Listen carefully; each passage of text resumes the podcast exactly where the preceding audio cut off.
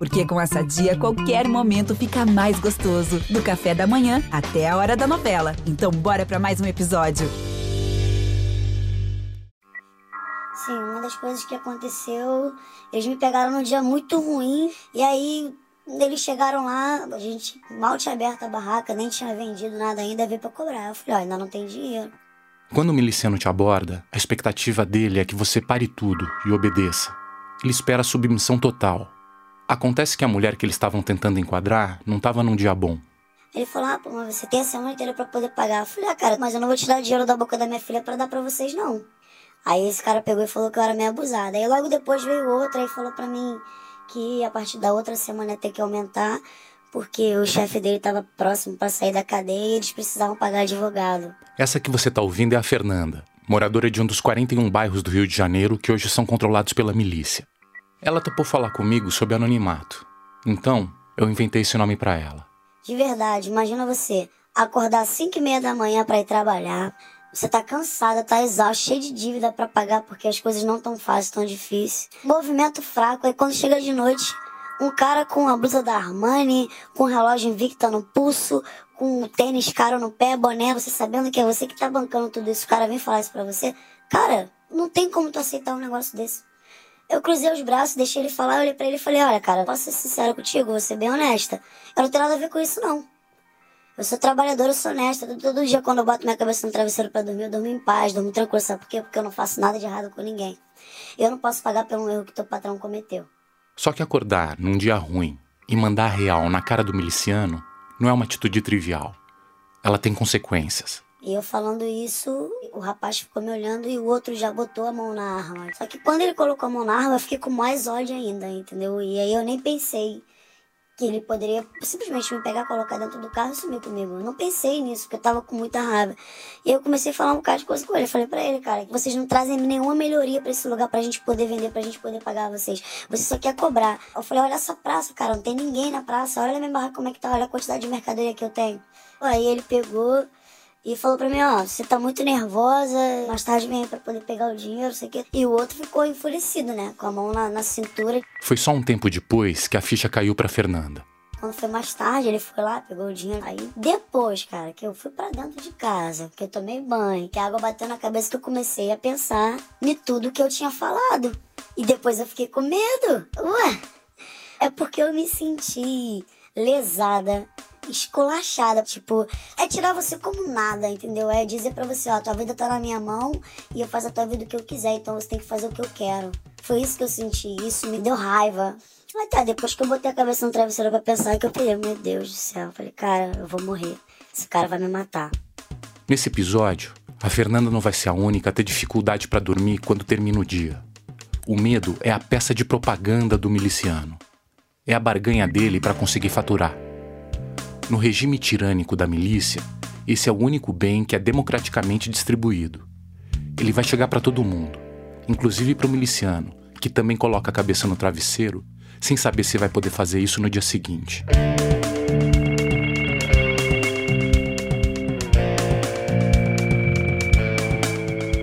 Eu sou Bruno Paes Manso e esse é o República das Milícias, um podcast original Globoplay produzido pela Rádio Novelo.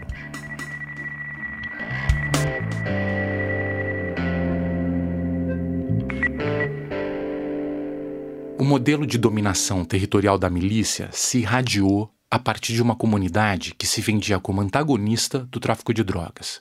Rio das Pedras, em Jacarepaguá, na zona oeste do Rio de Janeiro. Tudo começou com a Polícia Mineira de Rio das Pedras, uma guarda formada por moradores, conhecida como Autodefesa Comunitária, que acabou servindo de exemplo para todos os grupos paramilitares da cidade. A comerciante Fernanda vive em outro bairro, também na Zona Oeste, e a milícia dessa comunidade dela tem características próprias, claro. Mas na base tem o mesmo modelo de Rio das Pedras, o terror. Morava muita polícia aqui. Então eles meio que cuidavam do bairro, eles não deixavam nada acontecer.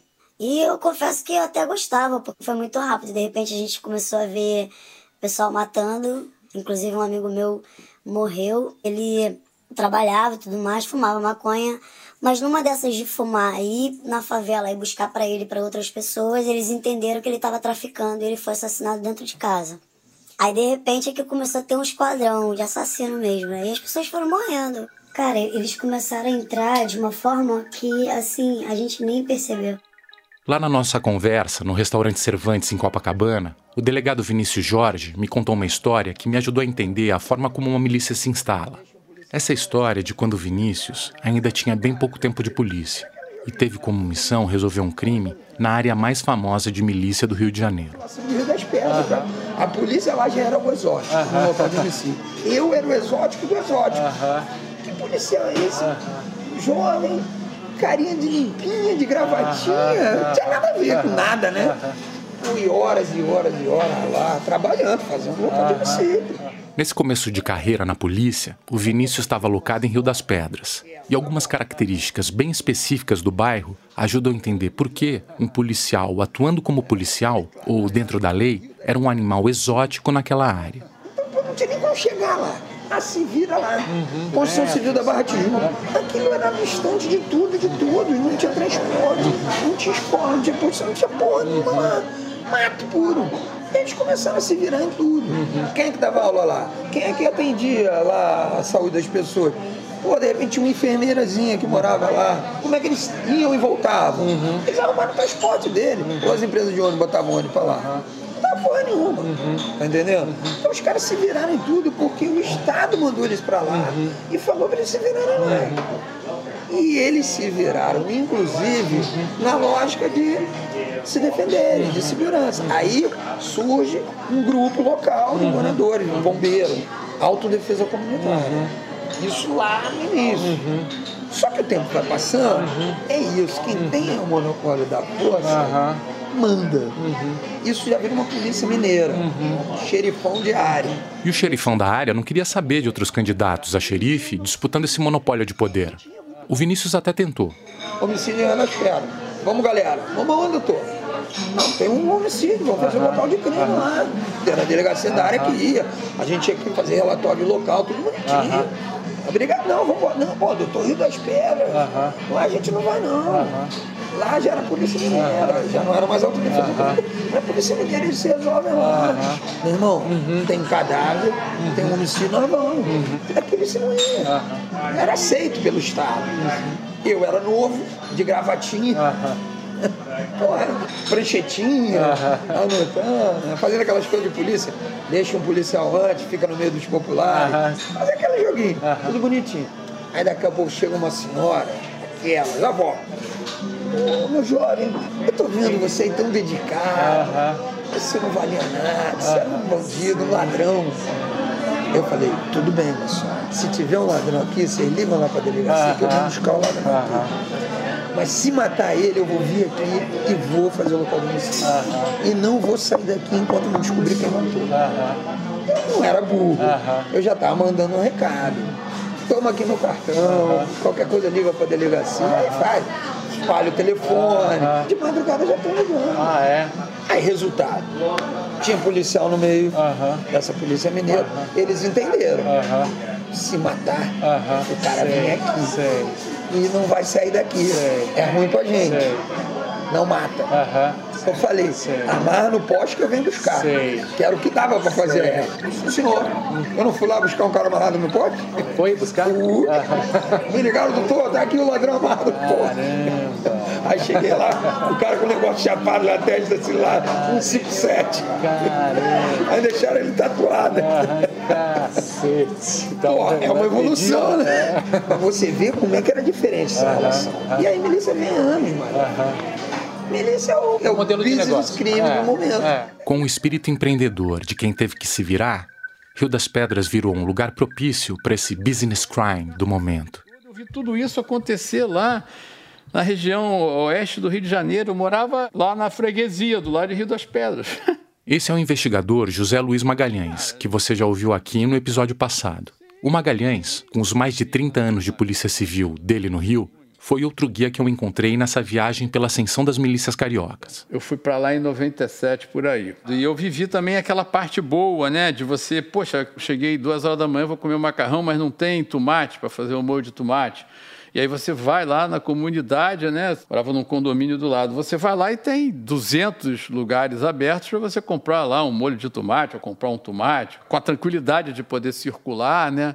Sem ter medo de ter problemas e tal. Isso era uma coisa genial. Eu falei, meu Deus, isso aqui é de uma riqueza. Só que toda essa riqueza que o Magalhães percebeu no bairro pertencia a poucos. Por que, que isso não pode ser transformado em alguma coisa que as pessoas tenham mais dignidade, sabe? Aquela pobreza que nos salta aos olhos quando a gente vê, tem uma riqueza escondida que é incomensurável de exploração de possibilidades. E aí, o que era um serviço que poderia ser oficioso e legal, mas que não era imoral, sob o aspecto de alguém ser contratado para prestar uma segurança, torna-se aí sim um negócio criminoso com o passar do tempo. Um dos meus objetivos nesse mergulho na história da milícia era ouvir quem estava vivendo essa situação de dentro no dia em que eu falei com a Fernanda, a sobrinha dela, a Patrícia, estava participando da conversa também.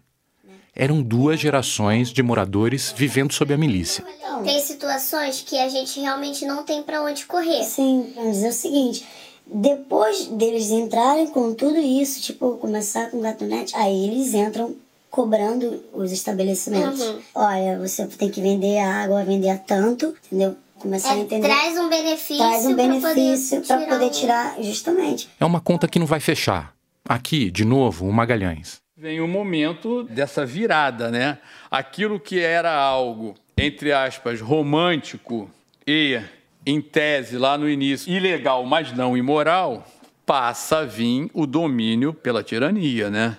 Pelo se não fizer, você morre. Se não fizer, você sai daqui. Você tem que pagar taxa de proteção a mim, que eu sou o dono desse lugar e eu deixo você morar aí. A princípio, parecia que o Magalhães estava fazendo uma imagem, uma metáfora. Mas quanto mais você conhece a milícia, mais você saca que a coisa é concreta. Os caras viram realmente donos do lugar onde você mora. Se chegou ao cúmulo de você não ter o direito de construir sobre a sua laje. A sua laje não é sua, a sua laje é de quem manda na favela. Quem manda na favela é que pode construir na sua laje e alugar a sua laje ou vender a sua laje. Ou seja, você põe um proprietário em cima do seu imóvel ou um inquilino em cima da sua cabeça que você não tem o domínio sobre aquilo que é seu. A Fernanda e a Patrícia contaram uma história em que a invasão da milícia na vida cotidiana dos moradores era ainda maior. A milícia não estava só em cima da sua cabeça ela estava dentro da sua casa. Teve uma situação que foi assim absurda que aconteceu. A gente morava literalmente na porta do baile, de frente pro baile, né? Uma dessas pessoas que moravam na frente teve a brilhante ideia de cobrar para as pessoas usarem o banheiro da casa dele. Um real que ele pegava de cada um. Quando a milícia descobriu, a milícia fez ele vender o banheiro da casa dele, mas tinha que dar o dinheiro todinho para a milícia, de dentro da casa dele. De laje em laje, de banheiro em banheiro, a milícia foi crescendo. E aí tem essa virada toda e se criam esses verdadeiros organismos extremamente financeiramente estruturados e com poder bélico e político enorme. No primeiro modelo, aquele que nasceu em Rio das Pedras e se expandiu pela Zona Oeste, esse organismo informal precisava de uma fachada formal para se legitimar. Isso tudo feito ainda naquele momento sobre a ótica de uma associação de moradores. E o cargo de presidente da associação era muito importante. É, o Nadinho, que era um dos presidentes da associação de moradores, o Nadinho fazia tudo isso investido no cargo da associação de moradores, só que tudo era ligado a eles. O transporte coletivo era ligado a eles, o gás era ligado a eles tudo era ligado a ele. O Nadinho, o Josinaldo Francisco da Cruz, é um nome que sempre aparece quando a gente puxa o fio da história das milícias em Rio das Pedras. Aqui, de novo, o Vinícius. Nadinho, um dos integrantes do Conselho de Rio das Pedras. A Rio das Pedras era uma milícia parlamentarista, né? é porque Rio das Pedras se construiu em forma de conselho. Uhum. E aí esse modelo de conselho, seja de autodefesa comunitária, seja depois de Polícia Mineira, ele permaneceu para a milícia. Mas depois de conhecer a história da milícia de Rio das Pedras, eu fiquei achando que talvez a melhor analogia seja de um conselho monárquico, com tintas shakespearianas porque estar no poder em Rio das Pedras era uma atividade de alto risco. Exemplo disso é o casal que começou essa dinastia, Otacílio e Dinda Bianchi, que foram fundadores não só de Rio das Pedras, mas também da Polícia Mineira. Quando ainda era presidente da associação, Otacílio foi assassinado numa emboscada, e a Dinda, que virou sucessora dele, foi morta alguns anos depois, dentro da própria sede da Associação de Moradores. Foi aí que o Nadinho finalmente assumiu o alto comando de Rio das Pedras, do lado de uma outra figura famosa no lugar. O Chico, que apareceu por aqui no primeiro episódio, que morou 18 anos em Rio das Pedras, conheceu de perto esses personagens. Eu peguei uns anos com o Félix, você via que de fato ele comandava na época mineira, né? E as pessoas tinham muito medo dele falava, ah, o Félix tá vindo aí. Então todo mundo ia para suas casas, né? Principalmente os adolescentes, pessoas mais novas, já se escondiam para não ter risco de ser confundido. O Félix é o Félix Tostes, um policial civil que era o maior emblema da ordem em Rio das Pedras. Mas todo bad cop precisa de um good cop. E o good cop era o Nadinho. Já o Nadinho, você já via que ele era uma pessoa mais do povo, assim, uma pessoa mais social. Ele organizava alguns campeonatos, escolinha de futebol. Foi justamente na época dele que o Rio das Pedras teve um crescimento muito bom em relação à infraestrutura, né? Foi quando ele ganhou a candidatura a vereador. Mas aí, a partir dessa entrada na política dele, ele começou a asfaltar algumas ruas, fazer saneamento, fez algumas reformas na praça da associação. E aí você conseguia diferenciar as personalidades, né? Um era muito rígido e o outro era do povo, assim, era mais social. O fato de o Nadinho ser legitimado como liderança comunitária o cara gente boa que melhorava a comunidade dava para ele lastro político e a chance de dar declarações como essa aqui. Eu não sou de milícia nenhuma. Qualquer criança de 10 anos, se for em Rio das Pedras, sabe quem é milícia e que não sou eu. O Nadinho falou isso em 2008, quando as milícias já eram notícia. Mas talvez as crianças de 10 anos ainda não fossem capazes de identificar quem era ou não miliciano. Naquela época, o grande público estava começando a entrar em contato com esses personagens em algumas matérias de jornal e na dramaturgia do Horário Nobre também. Quem me lembrou disso foi o ex-capitão do BOP, Rodrigo Pimentel. Novela Duas Caras da Rede Globo. Antônio Fagundes, Juvenal da Atena, 2007. Uma novela de muito sucesso. Milhões de pessoas assistindo a novela das oito. Que a milícia era o Antônio Fagundes, um cara muito gente boa, que não andava armado, não matava ninguém. Era somente um cara que resolvia problemas do cotidiano da comunidade, protegia a comunidade isso, essa milícia nunca existiu. miliciano gente boa, né? Esse miliciano, gente boa e protetor, interpretado pelo Fagundes, era o personagem juvenal Antena, e não da Atena, no ato falho do Pimentel. Ele era protagonista da novela das oito Duas Caras, que foi ao ar entre outubro de 2007 e maio de 2008. Chegou um morador novo, vou ver se não é gente errada, porque se bater em criança e dopar os outros aí com essas porcarias, deixa os outros topados, não fica na portelinha, eu vou botar para fora. O Juvenal Antena era uma versão ficcionalizada do Nadinho, mistura de paisão e dono da comunidade. As reportagens da época mostravam que a comunidade fictícia da novela, a Portelinha, tinha sido inspirada em Rio das Pedras. E os moradores de Rio das Pedras falavam do bairro com orgulho nas entrevistas. O Juvenal Antena era um ex-segurança de uma construtora que apoiou os operários numa greve e acabou virando o líder da comunidade fundada perto da obra. A trama se passava anos mais tarde, quando ele já era presidente da Associação de Moradores e chefão da Portelinha. Não faltavam cenas que deixavam claro que o Juvenal Antena amava a comunidade que ele tinha fundado, quer dizer, que ele não era um explorador simplesmente. Mas alguns elementos de uma liderança miliciana já estavam ali. Tu recebe cesta básica pra tua família, não recebe, ô Zé Ruela?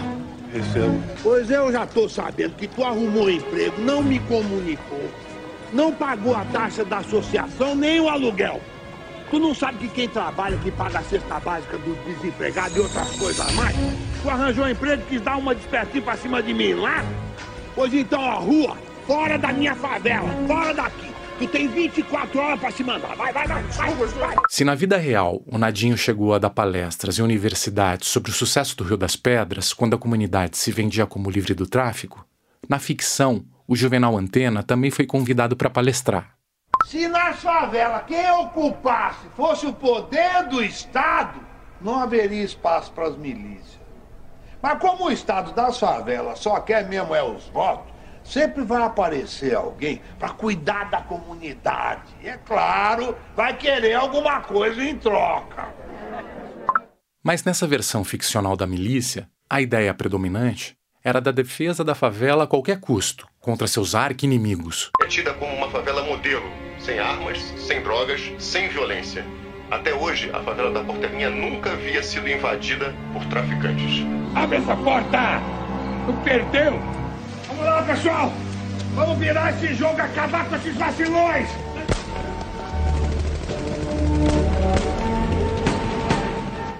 Uma novela não é suficiente para mudar a cabeça de toda uma população, isso é evidente. Mas o sucesso da história do Juvenal ajuda a ver como aquela falsa ideia de um herói miliciano era palatável, podia ser aceita tranquilamente nos lares brasileiros. Eu viajava pelo Brasil falando de milícias e às vezes para desembargadores, para secretários de segurança, eles levantavam a mão, não é nada disso que você está falando não, milícia são uns caras gente boa que enfrentam o Comando Vermelho. Você está mentindo, né? E eu ficava ali da merda. Porque... O Magalhães, que chegou a se entusiasmar com a riqueza de possibilidades no começo daquela atuação comunitária, logo se deu conta do tamanho do problema que era o modelo das milícias. Assim, houve uma ingenuidade muito grande minha e logo depois eu percebi que o que eu estava pensando, né, era trazer legalidade. Ora, onde há legalidade, há menos espaço para ilegalidade, né? Então, quer dizer, era uma utopia uma coisa louca minha, um sonho de que aquilo ali poderia ser transformado num bairro nobre de Jacarepaguá, ou num, nobre no sentido de dignidade, não no sentido de poder econômico, sabe? E, enfim, é óbvio que não foi nada para frente. Aí eu que, que eu faço? Eu me recolho, volto a tratar da minha vida e me mudo 60 quilômetros de distância de lá. A mudança para 60 quilômetros dali foi uma tentativa de se afastar de um sistema criminoso que estava avançando sem freios, principalmente dentro das instituições. Com o fortalecimento das milícias, esse poder começava a ser mais disputado, e o resultado trágico disso acabou alcançando também as figuras mais poderosas do reinado de Rio das Pedras. Em fevereiro de 2007, o Félix Tostes, o temido e respeitado Bad Cop de Rio das Pedras, foi morto com 34 tiros quando parou o carro num sinal no Recreio dos Bandeirantes. E com as mortes se acumulando, as milícias que até então eram discretamente toleradas começaram a entrar na berlinda. Porque estava sendo tolerado. Uhum mas é uma coisa que saltava aos olhos. Uhum. Era um descontrole do aparelho policial, uma matança generalizada nessas áreas, uma influência eleitoral evidente, uhum. crescente. Uhum. Então, claro que isso era uma ameaça concreta à institucionalidade das próprias polícias, ao jogo democrático e, sobretudo, à vida daquelas pessoas lá. Né? Era muito grave. Os milicianos já tinham colocado a cabeça para fora das suas comunidades e começavam a colocar os dois pés na política. Quem testemunhou isso foi um deputado estadual que, em 2007, estava assumindo o primeiro mandato dele. Quando eu fui tomar posse, eu vi quem eram os deputados que tinham sido eleitos. Tinham vários deputados ligados à milícia, inclusive donos de milícia. Então, esses milicianos todos tinham sido eleitos, vereadores ou deputados. Essa é a voz do Marcelo Freixo. Hoje ele é deputado federal, mas ele está falando da posse dele como deputado estadual, em 2007. Um ano mais tarde, ele subiu no plenário da Assembleia Legislativa do Rio de Janeiro e falou o seguinte na frente da turma de milicianos: Esse debate das milícias representa o debate mais sério que nós temos e que vai muito além de um debate de segurança pública. É um debate sobre Estado, sobre crime organizado, sobre corrupção e sobre Estado democrático de direito e poder representativo. Diz respeito a uma das crises mais profundas do poder público no Rio de Janeiro diz respeito ao verdadeiro Estado paralelo e ao verdadeiro crime organizado, que é aquele que se estabelece dentro do poder público para atender interesses privados. Uma das motivações para o Marcelo Freixo assumir o primeiro mandato dele na LERJ, disposto a bater de frente com a milícia, partia de uma outra morte. Um assassinato que aconteceu dois anos antes desse discurso. O que me marcou e talvez tenha sido muito decisivo para a minha decisão de abrir a CPI no início de 2007 foi o que aconteceu na minha vida privada, porque eu tive um irmão assassinado pela milícia, né? o Renato, meu irmão do meio, cinco anos mais novo que eu. Ele, casado, tinha duas filhas, ele compra um imóvel pela Caixa Econômica Federal, aqueles imóveis em conjuntos habitacionais, bem popular, né? E aí ele e um outro grupo de moradores, eles se tornam síndicos desse condomínio. Era um condomínio muito grande, tinha muita irregularidade. E uma das irregularidades era na equipe de segurança do condomínio, que era formada por um grupo de policiais. do batalhão de São Gonçalo. A gente era de Niterói, né? E aí é, ele é ameaçado por esses policiais que estavam com tudo irregular. E ele falou: não, vocês têm que abrir uma empresa de segurança. Se vocês não abrirem uma empresa de segurança, eu não posso ficar pagando vocês por fora, de forma irregular, isso não existe. A gente vai fazer tudo dentro da lei. Eles falaram que não iam fazer, meu irmão mandou eles embora. Eles entraram na justiça e perderam, e alguns dias depois, meu irmão foi assassinado, né? brutalmente assassinado. Então, nesse sentido, eu estava diante de uma tragédia familiar, eleito pela primeira vez e com a milícia eleita junto comigo. Então, eu não pensei duas vezes. Eu reuni a minha equipe toda e falei: o primeiro projeto nosso, apresentado com três dias de mandato, vai ser um pedido de CPI para investigar a milícia no Rio de Janeiro. E aí a gente entrou com o pedido de CPI no terceiro dia. Evidente que isso foi motivo de chacota né, no plenário, porque eu era o único deputado de oposição, início do governo Cabral, a milícia com muita força, muitas pessoas eleitas ligadas de alguma maneira, diretamente ou indiretamente à milícia, e eles tinham certeza que aquilo não ia dar em nada.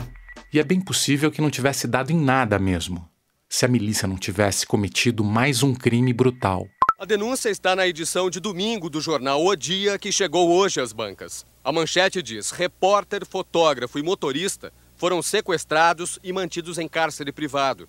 De acordo com a publicação, a equipe fazia uma reportagem na favela do Batã, em Realengo, zona oeste do Rio, sobre a ação das milícias.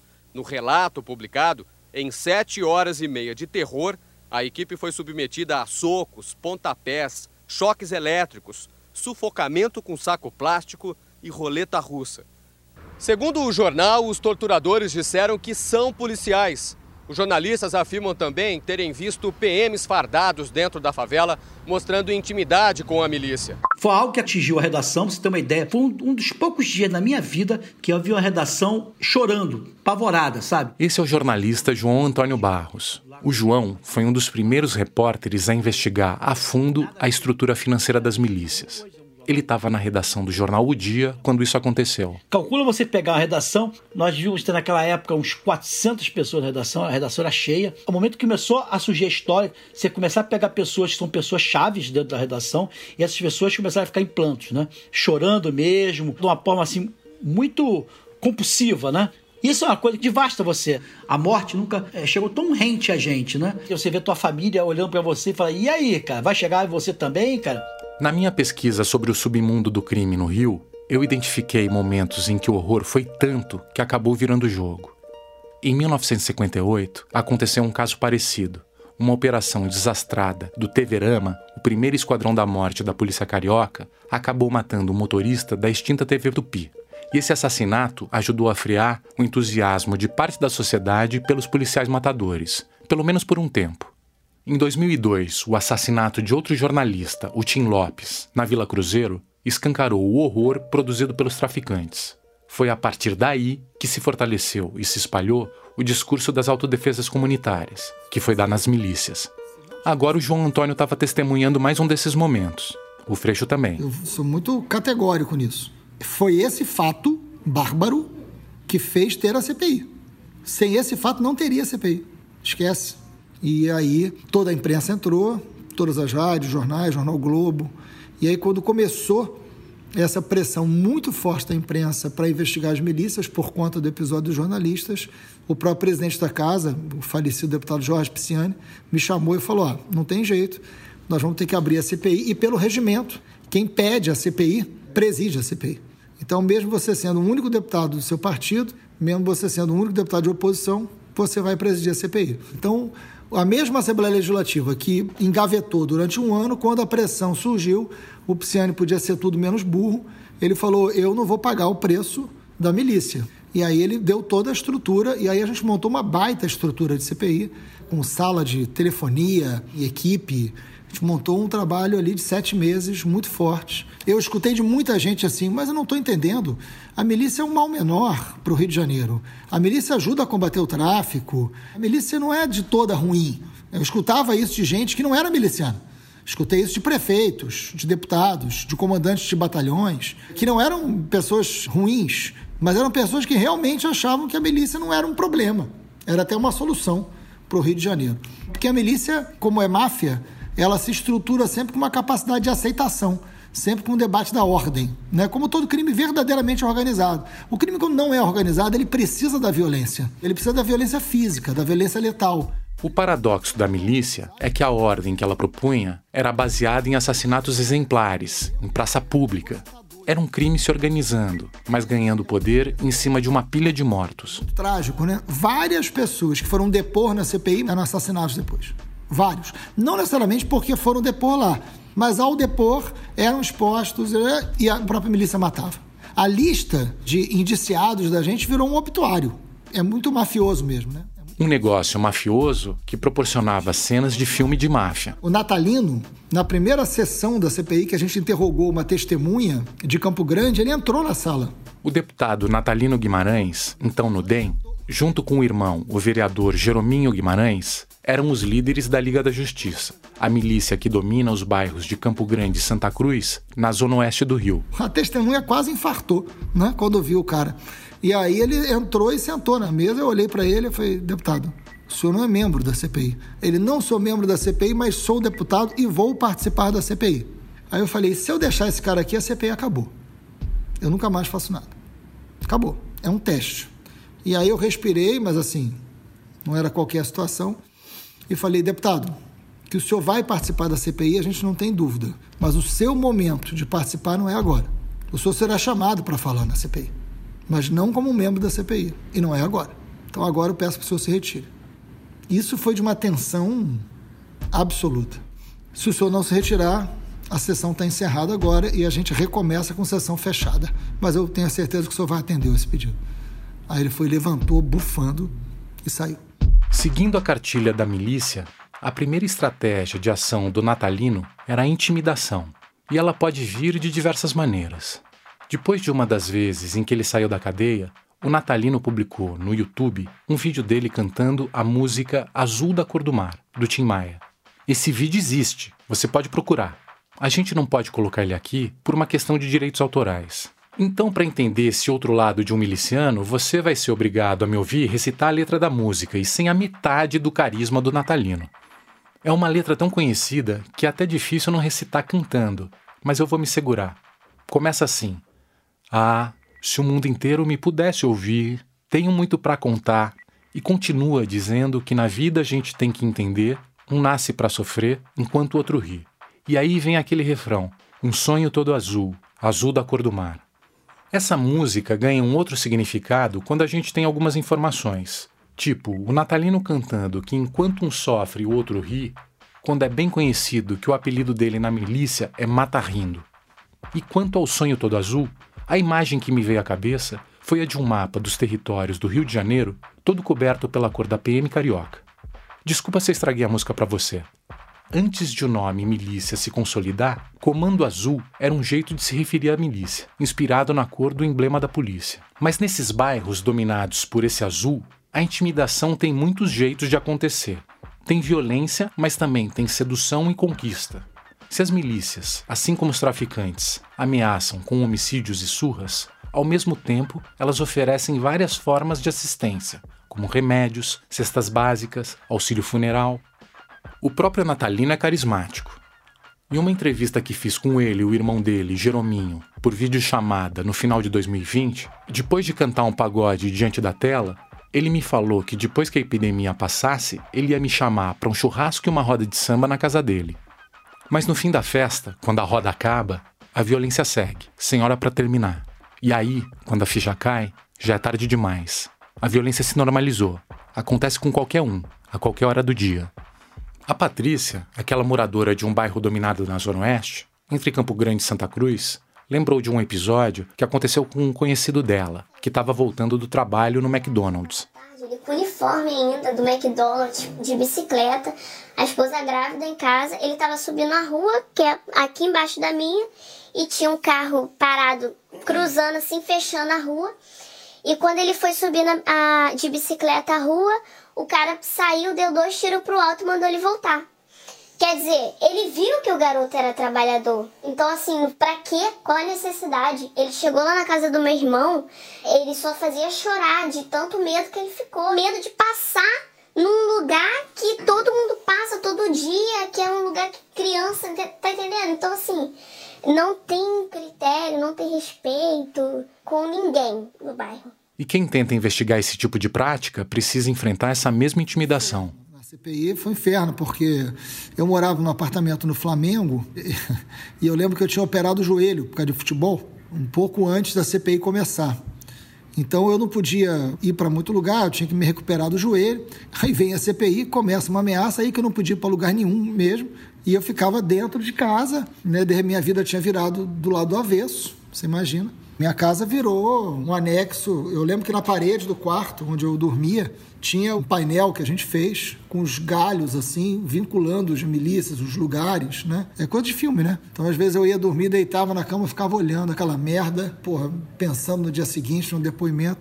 Engordei 10 quilos, foi um inferno. As milícias já estavam estabelecidas tinha pelo menos 10 anos e nenhuma grande investigação tinha sido conduzida antes.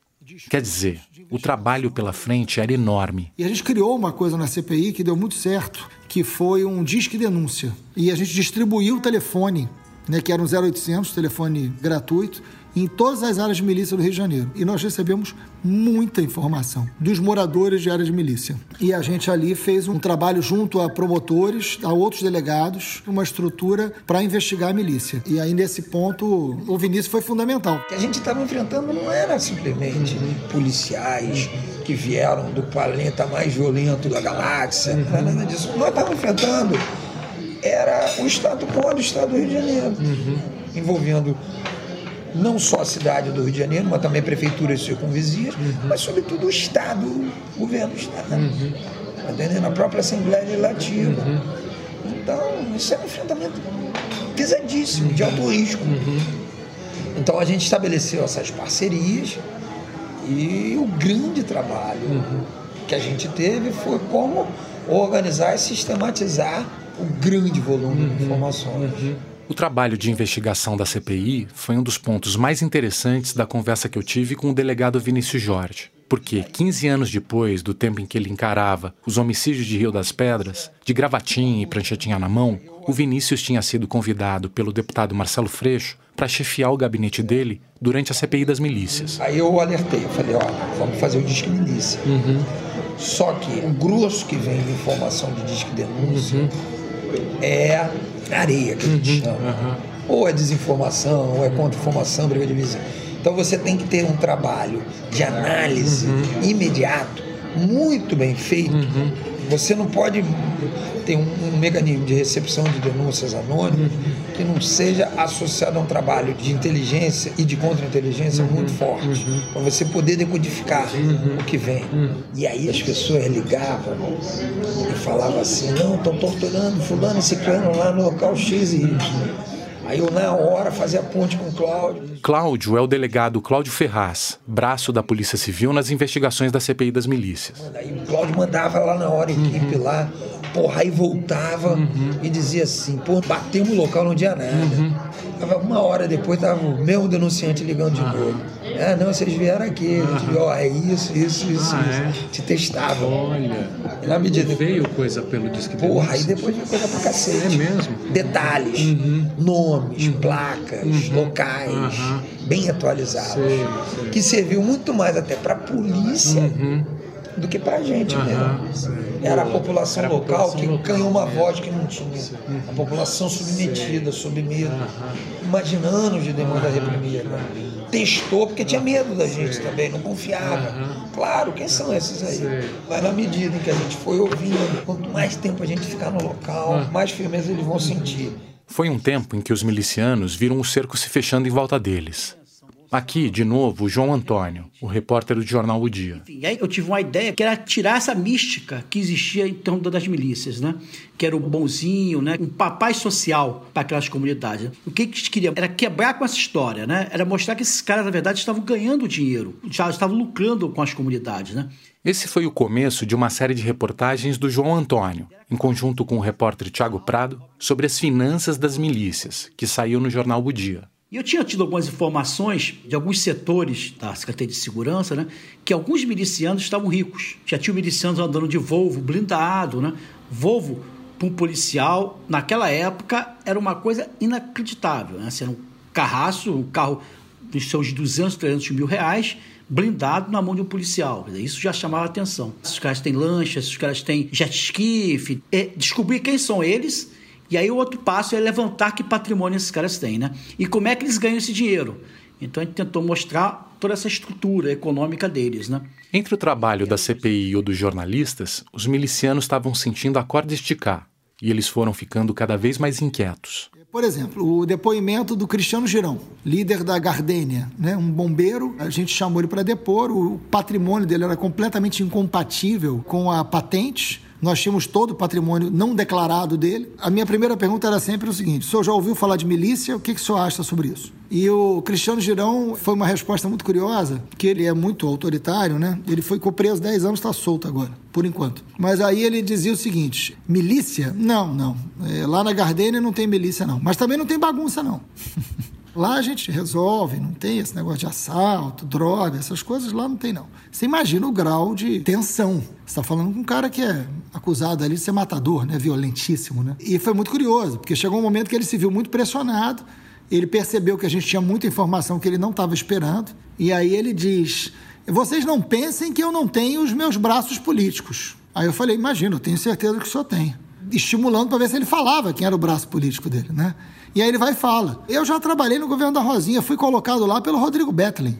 E era uma informação que eu não tinha. Aí eu falei: Ah, ótimo saber, muito obrigado. E ele fala isso numa tentativa de nos intimidar, né? Porque tinha um lugar de um certo primarismo, oriundo de um primitivismo também, porque a certeza de impunidade era tão grande para a milícia que esses caras nunca se viram investigados, interrogados, nunca imaginaram que fosse passar por isso. Então o cara era um agente da segurança pública, rico, que já tinha sido recebido por governadores, dono daquela região, então, assim, o laranja dele era mulher, ela e o irmão era a coisa mais tosca que existia. Então, não era uma investigação que precisava ser muito sofisticada para pegar, entendeu? A gente ria, inclusive, olha quem é o laranja, é o irmão, olha quem é a laranja, é a mulher. Então, era um negócio assim. Mas o primário deles tinha a ver, na verdade, com tudo que já tinha acontecido no Rio de Janeiro, que não precisava ser sofisticado, né? É isso, eles inauguravam obra com o governador como convidado. Obra do Estado, quem inaugurava era a milícia. Tem vídeo sobre isso. Dizer ao governador Sérgio Cabral Realmente o senhor está vindo hoje aqui de corpo presente, com toda a humildade, mostrando que é o governador que nós queríamos. Bom dia. Eu queria dizer da minha satisfação de estar aqui com os meus amigos vereador Jerominho, nosso querido deputado Natalino, dois parlamentares que dedicam a sua vida a melhorar a vida das pessoas da Zona Oeste. Na investigação paralela no jornal O Dia, o João Antônio percebia o mesmo primarismo. E do Girão, foi do Orkut dele. Ele não tinha o cuidado de bloquear, né? E o do Girão tinha feito uma festa de aniversário para a mulher dele, fantasia, caracterizado de fantasia. E ele foi de mafioso. Eu não acreditei que eu não vi aquela imagem. Falei, cara, que isso? E os jornalistas não ficavam de fora dessa tática do medo. No dia seguinte à publicação de alguma matéria, o João Antônio estava sempre preparado para atender algum miliciano no telefone. Girão, você está invertendo, cara. A gente não cometeu crime nenhum. A gente pode estar tá denunciando você, mas o crime é seu, cara. O Beto Bomba, que era um cara ligado à Associação de Morador de Rio das Pedras, é um cara que ligava sempre também. Teve uma vez, eu me lembro bem, que ele começou uma, ah, depois vocês ficam reclamando que a gente faz coisas contra vocês. Eu falei claramente para ele, Beto, vou ser muito honesto com você a gente só vai continuar a conversar se você parar com essa historinha de ficar ameaçando. Se tiver mais uma ameaça, eu te juro, eu vou à delegacia e registro queixa contra você por crime de ameaça. Agora, se você quiser continuar sendo ouvido, é só você parar. E peguei e desliguei o telefone. Ele me ligou cinco minutos depois pedindo desculpa. As ameaças vinham explícitas, implícitas no jeito de falar.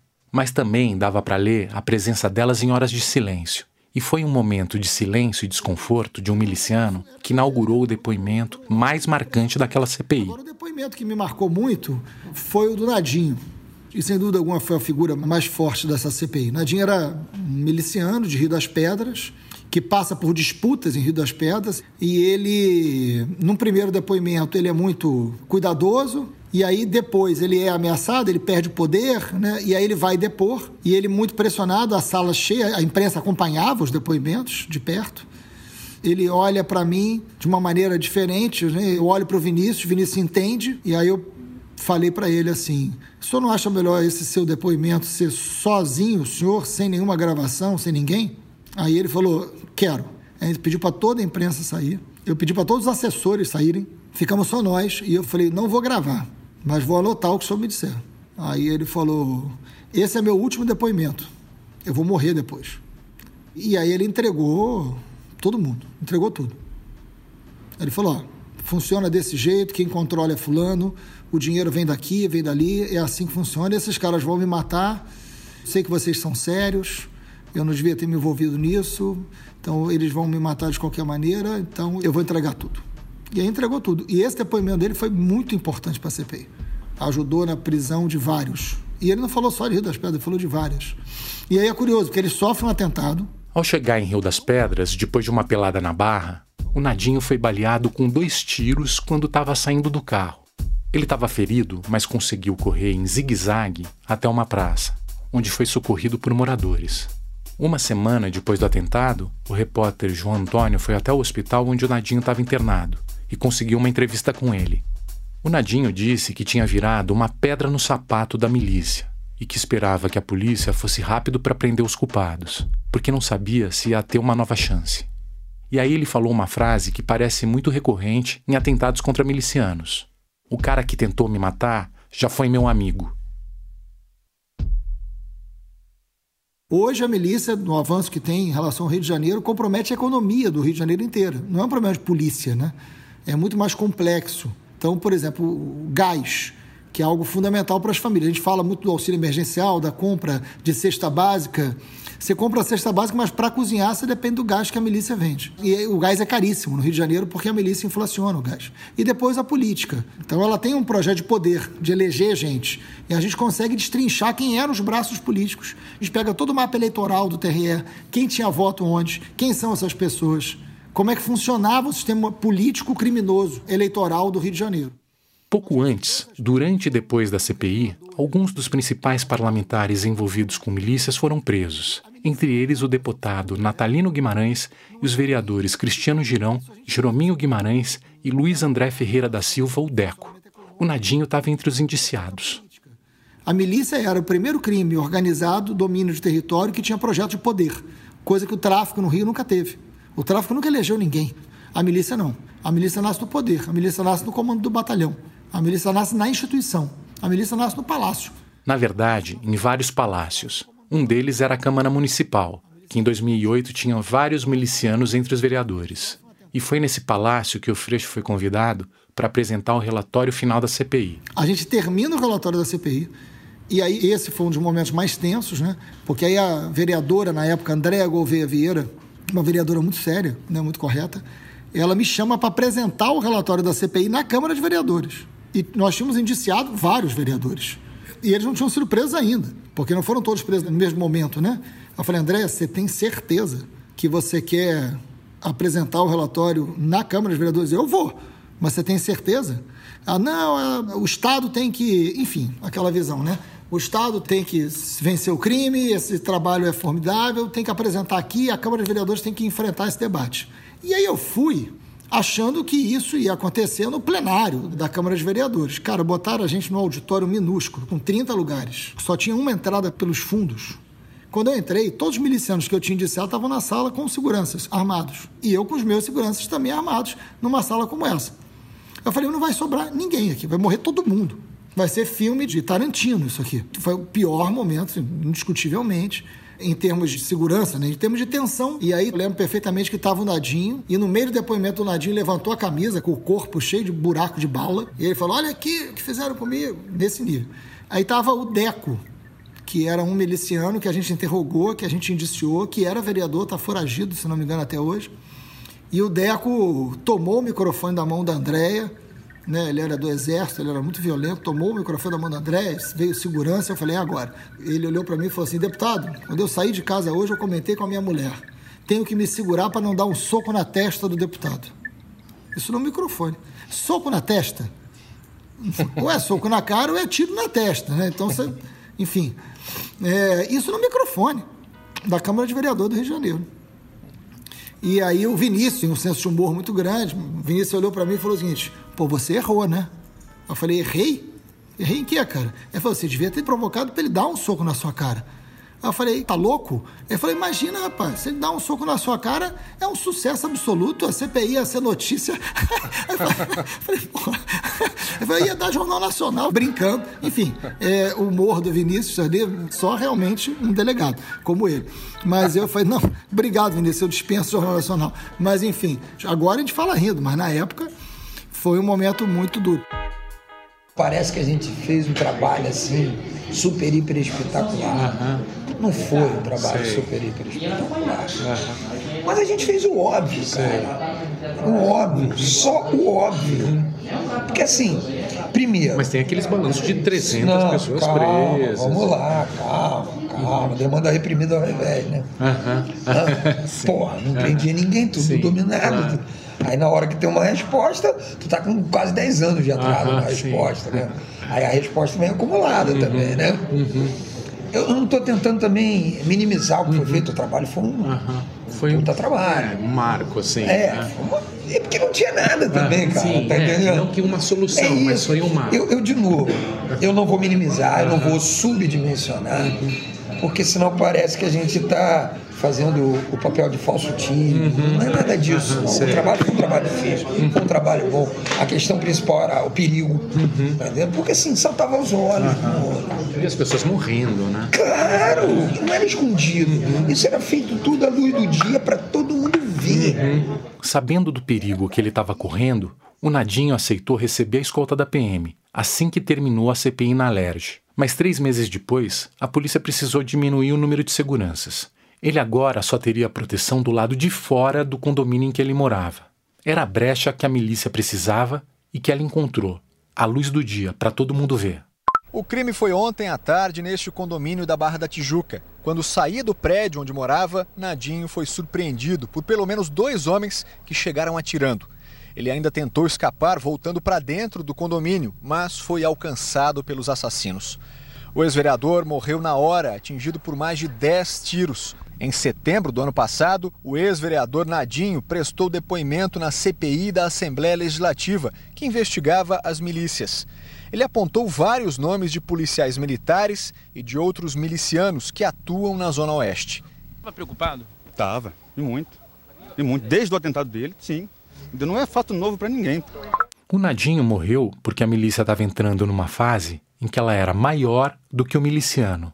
O modelo virou um moto contínuo, se desenvolvendo sem parar. Houve um momento no Rio de Janeiro que houve a redução em função de uma atuação muito grande da polícia e do Estado, querendo acabar com alguns setores da milícia. Eu não diria que ela acabou com todos os setores, mas alguns setores realmente, de fato, foram sufocados. Aqui, de novo, o jornalista João Antônio. Sim, você tirar uma pessoa de um comando, de uma região, e deixar a região com a mesma estrutura, outro vai sumir, cara. É a questão tranquila, né? Eu acho que esse foi o grande erro da polícia e do Estado. O dinheiro continua sendo lá. Então é isso, saiu o Félix, outro assumiu.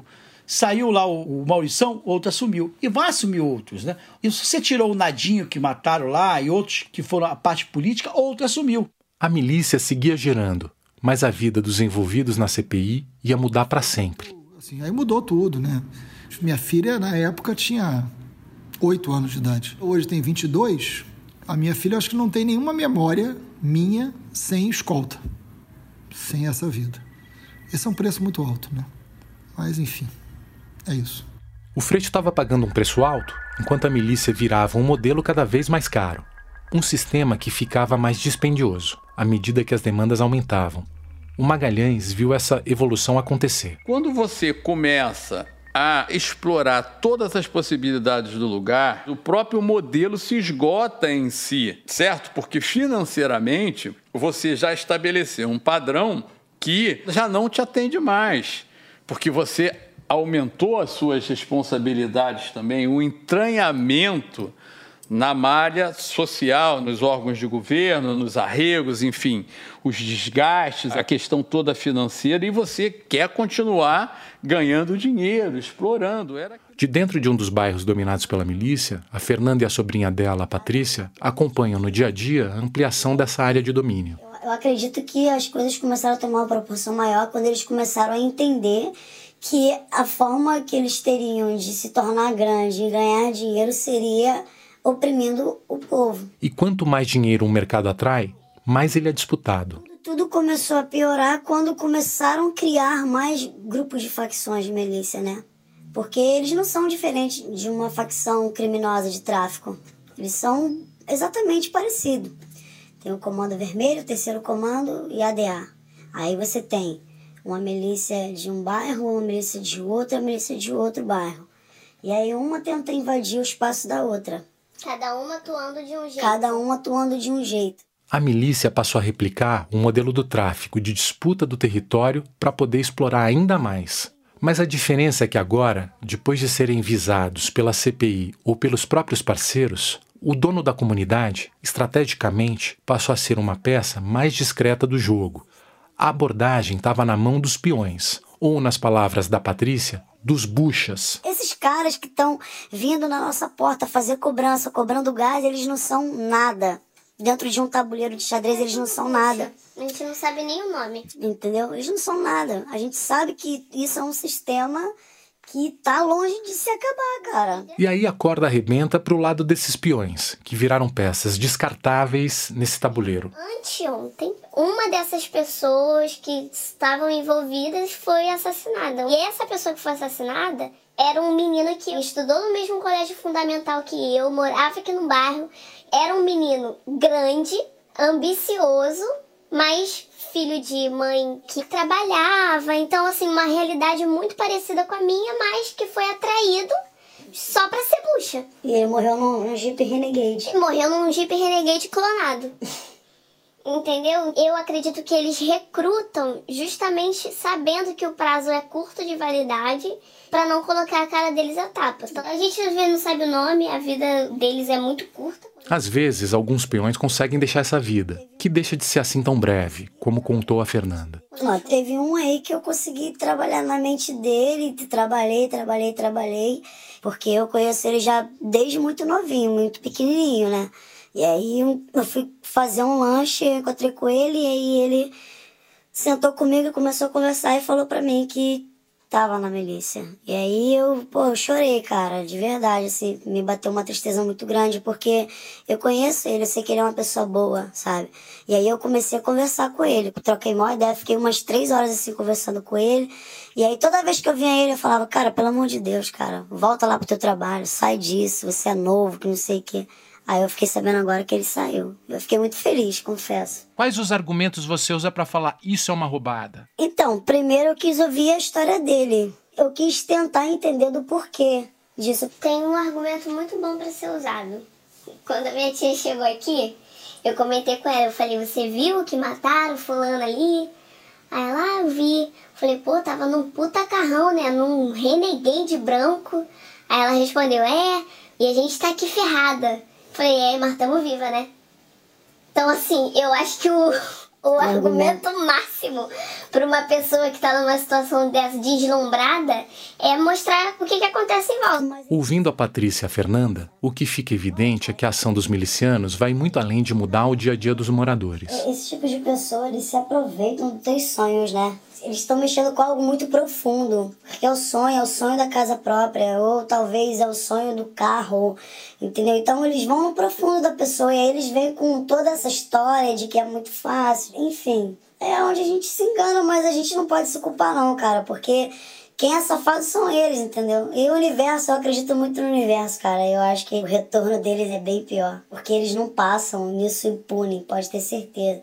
Se não haver justiça dos homens, o universo se encarrega, cara. Eu acredito muito nisso. Eu, particularmente, ainda fico muito chateada de ter que contar com a justiça de Deus. É muito ruim você saber que não tem para onde você correr, não tem a quem você recorrer, não tem onde pedir socorro, não tem onde clamar por justiça. Não tem onde clamar por justiça. Parece até incoerente ouvir isso depois de falar de uma CPI que prendeu ou indiciou 266 pessoas. Mas isso só deixa claro que a estrutura de poder permanece, não importa o nome de quem manda. O fato é que 13 anos depois da CPI, com centenas de milicianos presos e outras centenas mortos, as milícias continuam em expansão. E a razão é simples: as bases econômicas e o braço político da milícia se mantêm. Mas a gente caçamos os mandatos parlamentares deles. Então, eles foram retirados da política. Quem era vereador, deputado, todo mundo perdeu mandato. E aqueles outros que eram muito próximos se afastaram. Isso tudo está voltando agora, inclusive. melhor ainda. As milícias passaram a atuar no Sapatinho, que é o título de um livro dos sociólogos Inácio Cano e Thaís Duarte, para explicar como foi a evolução das milícias no Rio de Janeiro depois da CPI. Os milicianos perceberam que toda aquela visibilidade atrapalhava e passaram a se fortalecer cada vez mais nos bastidores. Agora, não era mais o chefe da milícia que era eleito, como no tempo do Natalino, Nadim e companhia. Agora, quem era eleito eram pessoas que representavam os interesses das milícias, sem estar diretamente vinculadas ao dia a dia dos negócios. Mas isso não quer dizer que o poder delas tinha diminuído. Assim, um deputado vale 70 fuzis. Como? O poder de um deputado é maior do que de 70 fuzis. Ah, você diz porque. A influência de um deputado, sobretudo do governo, é muito grande. Uhum. Ele pode indicar de diretora da escola, diretor do hospital, o cara do conselho Aham. tutelar, o cara. Uhum. É foda isso, entendeu? Eu começo a intervir em outras coisas que vão para além da força. Uhum. A força tem um, um efeito local, que é muito ruim, Uhum. mas a, a força armada, Uhum. a força política, né? Que Ela tá começa, isso começa armada. porque, por exemplo, o Hospital Federal agora já é indicado por, por miliciano, né? O pessoal do Hospital Já Federal teve lembra- umas gracinhas dessas. Os milicianos estavam a caminho de Brasília. Uhum. Será que chegaram agora? No sapatinho, a milícia ia desbravando outros caminhos. Como era de se esperar, ia ser difícil para esses homens deslumbrados pelo espetáculo da violência largar o fuzil. Esse é o senador Flávio Bolsonaro, num áudio publicado pelo jornal O Globo. Ele está falando de como conheceu um dos milicianos mais famosos do Rio de Janeiro. Ele me dando instrução de tiro, né, por do Queiroz, né, servi com ele um batalhão não sei qual. Eu sempre fui parlamentar e gostei de enaltecer o trabalho de policiais militares que iam para o combate. né. Então tive alguma proximidade, eu sempre frequentei muito o batalhão funcional da polícia. E a ideia de associar violência e ordem continua a seduzir muita gente. Se até então essa ideia elegia alguns deputados e vereadores e aparecia numa novela ou em um programa de TV de sucesso restrito, agora ela ganhava proporções que ela nunca tinha alcançado. As figuras mais perigosas da milícia passaram a ter relação com os círculos mais altos do poder no país. Adriano esteve envolvido com o Jogo do Bicho, com milícia e com o Escritório do Crime, organização do Rio acusada de matar por encomenda. Muita gente quis vê-lo pelas costas. Ele fugiu enquanto pôde. Por esse motivo, a minha surpresa é quando eu descobri que os familiares do Adriano trabalhavam no gabinete do Flávio Bolsonaro. Eu conheço o Flávio Bolsonaro da política estadual. O pai eu conheço há muitos anos. Meu pai é general, logicamente conhecia o Jair Bolsonaro e sempre conversei com ele também com muito respeito, também em algum momento até alguma em algum momento alguma admiração. Repito, em algum momento. E nunca imaginei que o Flávio fosse colocar no gabinete dele pessoas ligadas ao Adriano. Não é possível que o Flávio não soubesse que o Adriano era um dos principais pistoleiros investigados pela Polícia Civil do Rio de Janeiro. No próximo episódio do República das Milícias, a gente vai conhecer os protagonistas dessa milícia repaginada e entender quais foram os passos que eles percorreram para ficar ainda mais perto do poder.